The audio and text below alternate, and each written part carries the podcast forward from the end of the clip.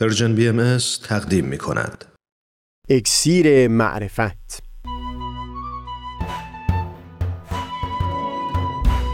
مروری بر مضامین کتاب ایقان.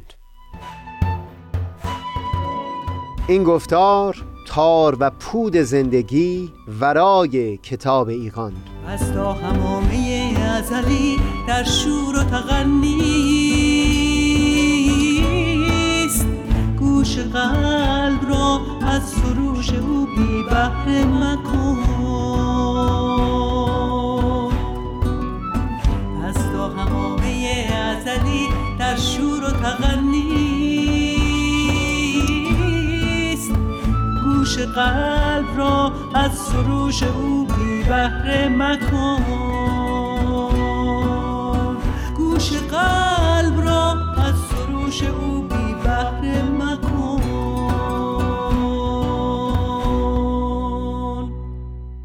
دوستان، سهیل کمالی هستم. در این چند گفتار گذشته صحبتی داشتیم در خصوص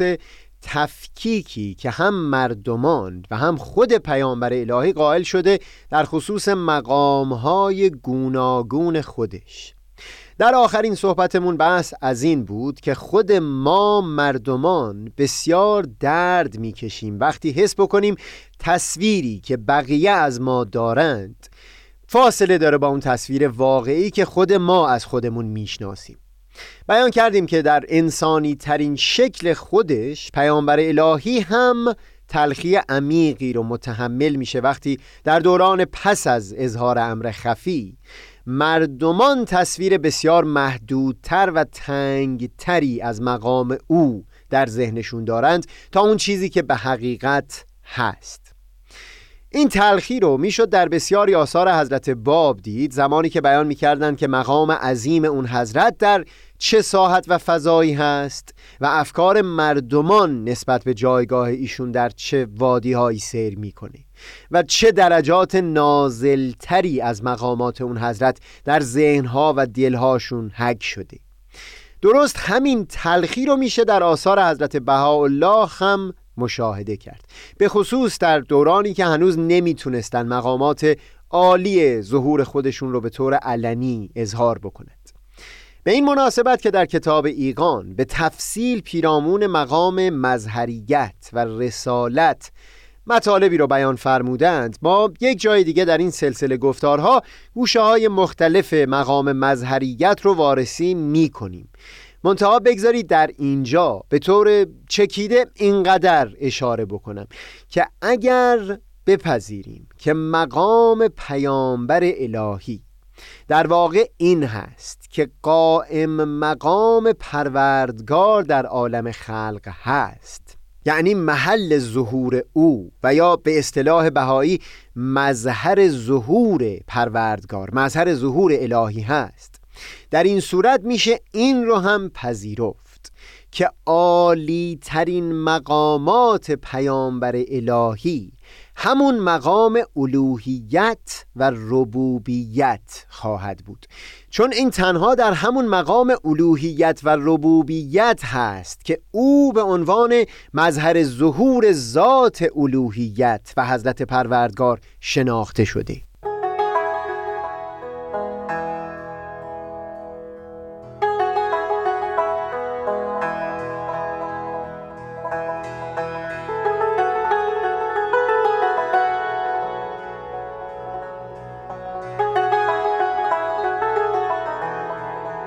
این رو بیان کردیم که عالی ترین مقام از مقامات پیامبر الهی همون مقام الوهیت و ربوبیت هست، چون در این جایگاه به عنوان محل ظهور حضرت پروردگار شناخته میشه. حضرت باب از اونجایی که خودشون این تلخی رو چشیده بودند که مجبور شده باشند برای مدت زمان طولانی مقاماتی بسیار پایین تر از اون عالی ترین مقام، یعنی مقام ربوبیت رو برای خودشون بیان بکنند،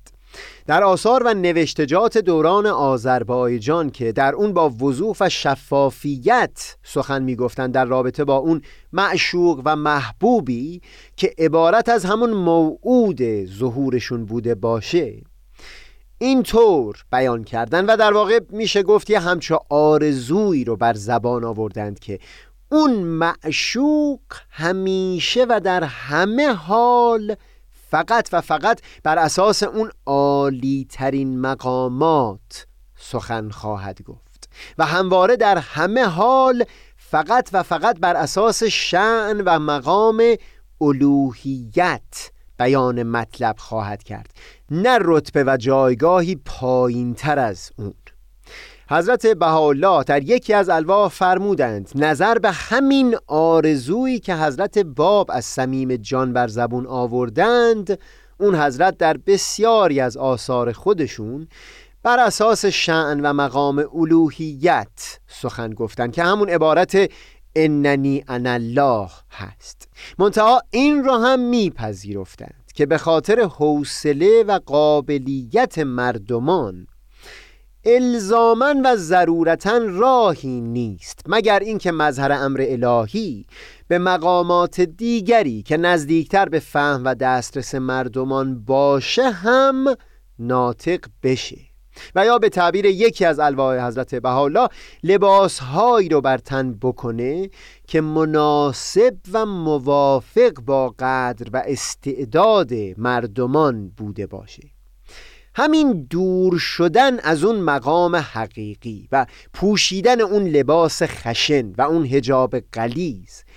این خودش برای حضرت بهاءالله هم منبع درد و تلخی می بود. در کنار دهها اثر دیگه کتاب ایقان در زمانی نوشته شد که هنوز حضرت بهاءالله به صورت علنی مقامات عالی ظهور خودشون رو واضح بیان نمی کردن. اینه که در برخی فرازها با تلویح اشاره می کنند که ای کاش مردمان می تونستند از مقامات حقیقی وجود ایشون خبردار بشند. بگذارید در اینجا فرازهای از این بیانات رو با همدیگه مروری داشته باشیم.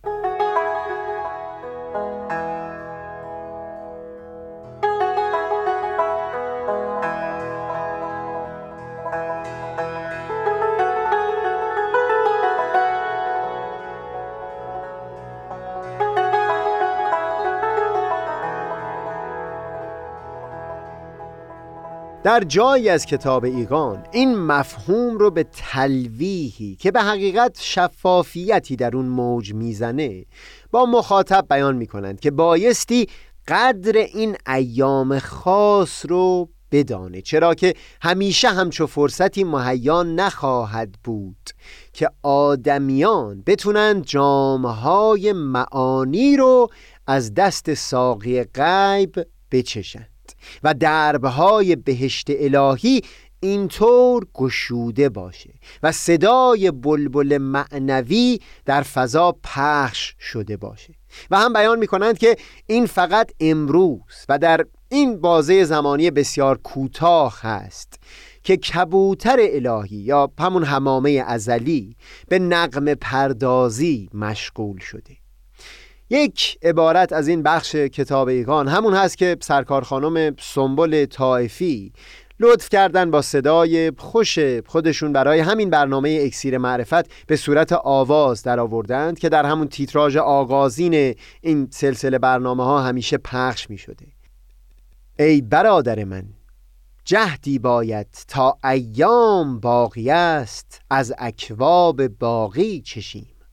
همیشه نسیم جان از مصر جانان نوزد و همیشه نهرهای تبیان در جریان نه و مدام ابواب رزوان مفتوح نماند. آید وقتی که اندلیبان جنان از گلستان قدسی به آشیانهای الهی پرواز نمایند، دیگر نه نغمه بلبل شنوی و نه جمال گل بینی. پس تا حمامه ازلی در شور و تغنی است و بهار الهی در جلوه و تزیین، غنیمت شمرده گوش قلب را از سروش او بی بهره مکن. این است نصیحت این عبد آن جناب و احبای خدا را.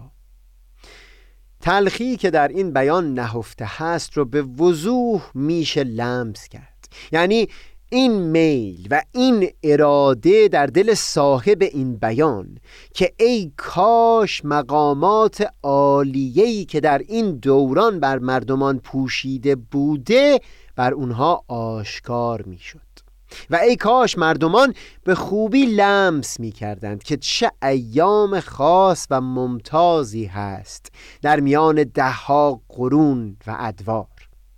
همچو بیان نسبتاً سرپوشیده‌ای در کتاب ایقان رو مقایسه بکنید با آثار بعدتر حضرت بهاءالله، به خصوص در دوران عکا که با وضوح تمام بزرگترین مقامات خودشون رو آشکارا بر زبون می آوردند و این حس حسرت نسبت به قدر و قیمت این دوران رو در دل مخاطبان پدید می آوردند بدون اینکه مجبور باشند سخن رو در ده‌ها لفافه پوشانده باشند.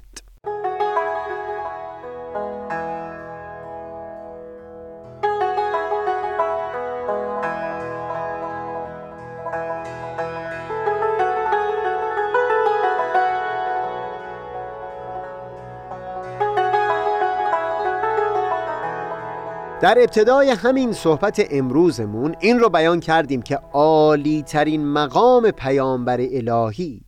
همون مقام ربوبیت و الوهیت هست. ما یک وقتی در دو گفتار مجزا این رو بیان کردیم که برخی از آثار حضرت باب و حضرت بهاءالله که به شأن آیات نوشته شدند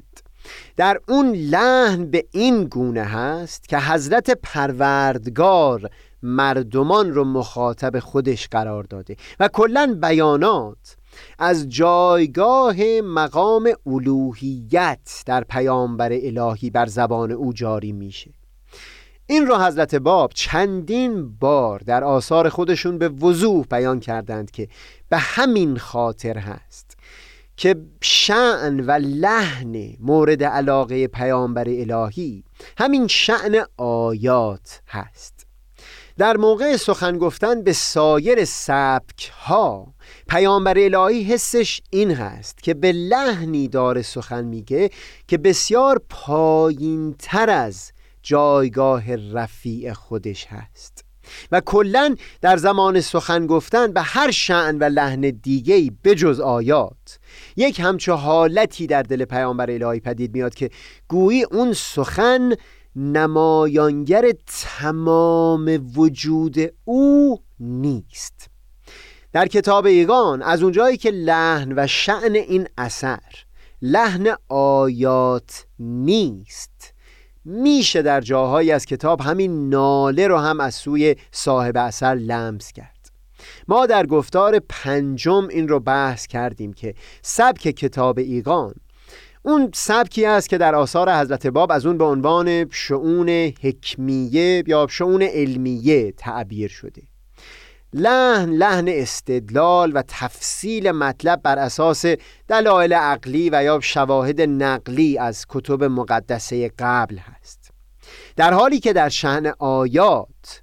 پیامبر الهی تمام حجتش در طرح اون بینش ها صرفاً همون جایگاه خودش هست به عنوان پیامبر الهی که از فراز یک نظرگاه بلند به کل هستی نظر می‌افکنه بدون اینکه ملزم باشه سخن خودش رو به استدلال دیگری مستدل بکنه. ارتباط این مطلب با کتاب ایقان رو ما در بخشی از گفتار 40 به تفصیل گفتگو کردیم، منتها بگذارید اون مطلب رو مروری داشته باشیم و هم با تفصیل بیشتری موضوع رو در اینجا گفتگو بکنیم.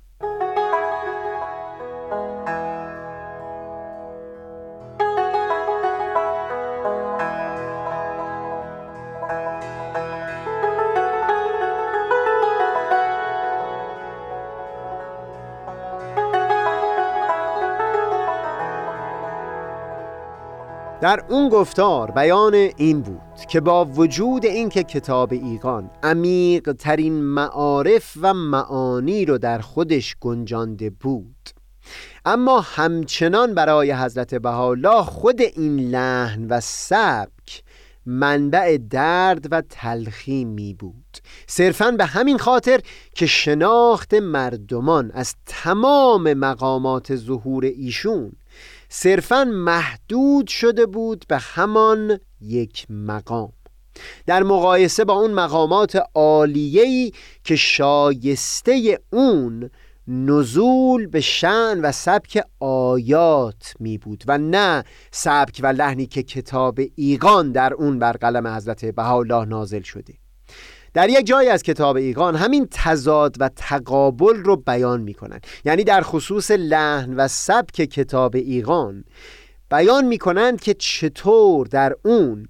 به تفصیل بیان مطلب کردن و شواهدی گنجاندن تا برای همه مطلب شفاف بشه، اما بعدتر از همین ناله سر میدند که نمیتونند اون گوشه های نهفته در ظهور خودشون رو فاش و آشکار بر زبون بیارند. بگذارید این را از زبان خود حضرت بهاءالله بشنویم. بیان را در هر مطلب مکرر نمودیم که شاید هر نفسی از اعالی و ادانی از این بیانات به قدر و اندازه خود قسمت و نصیب بردارد،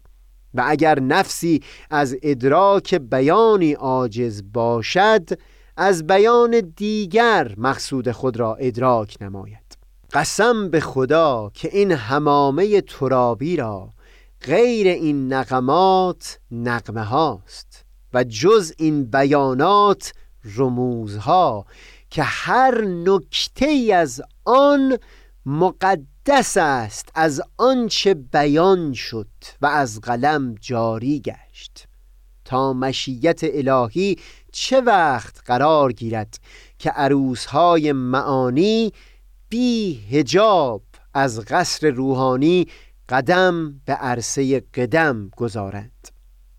و بعد به این مضمون بیان می کنند که همچو امری، یعنی آشکار شدن این گوشه های پنهان از ظهور ایشون، وابسته و معلق هست به اذن و اراده الهی.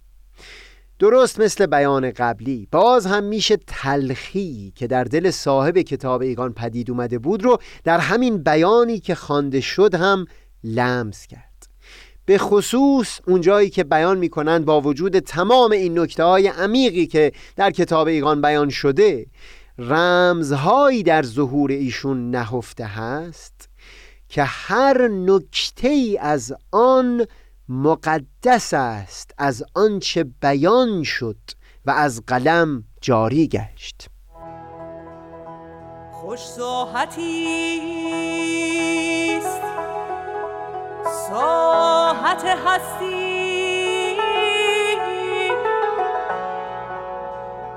اگر اندر آیی و نیکو بساطی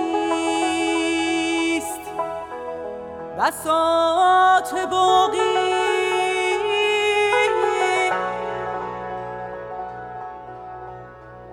اگر از ملک فانی برتر خرامی،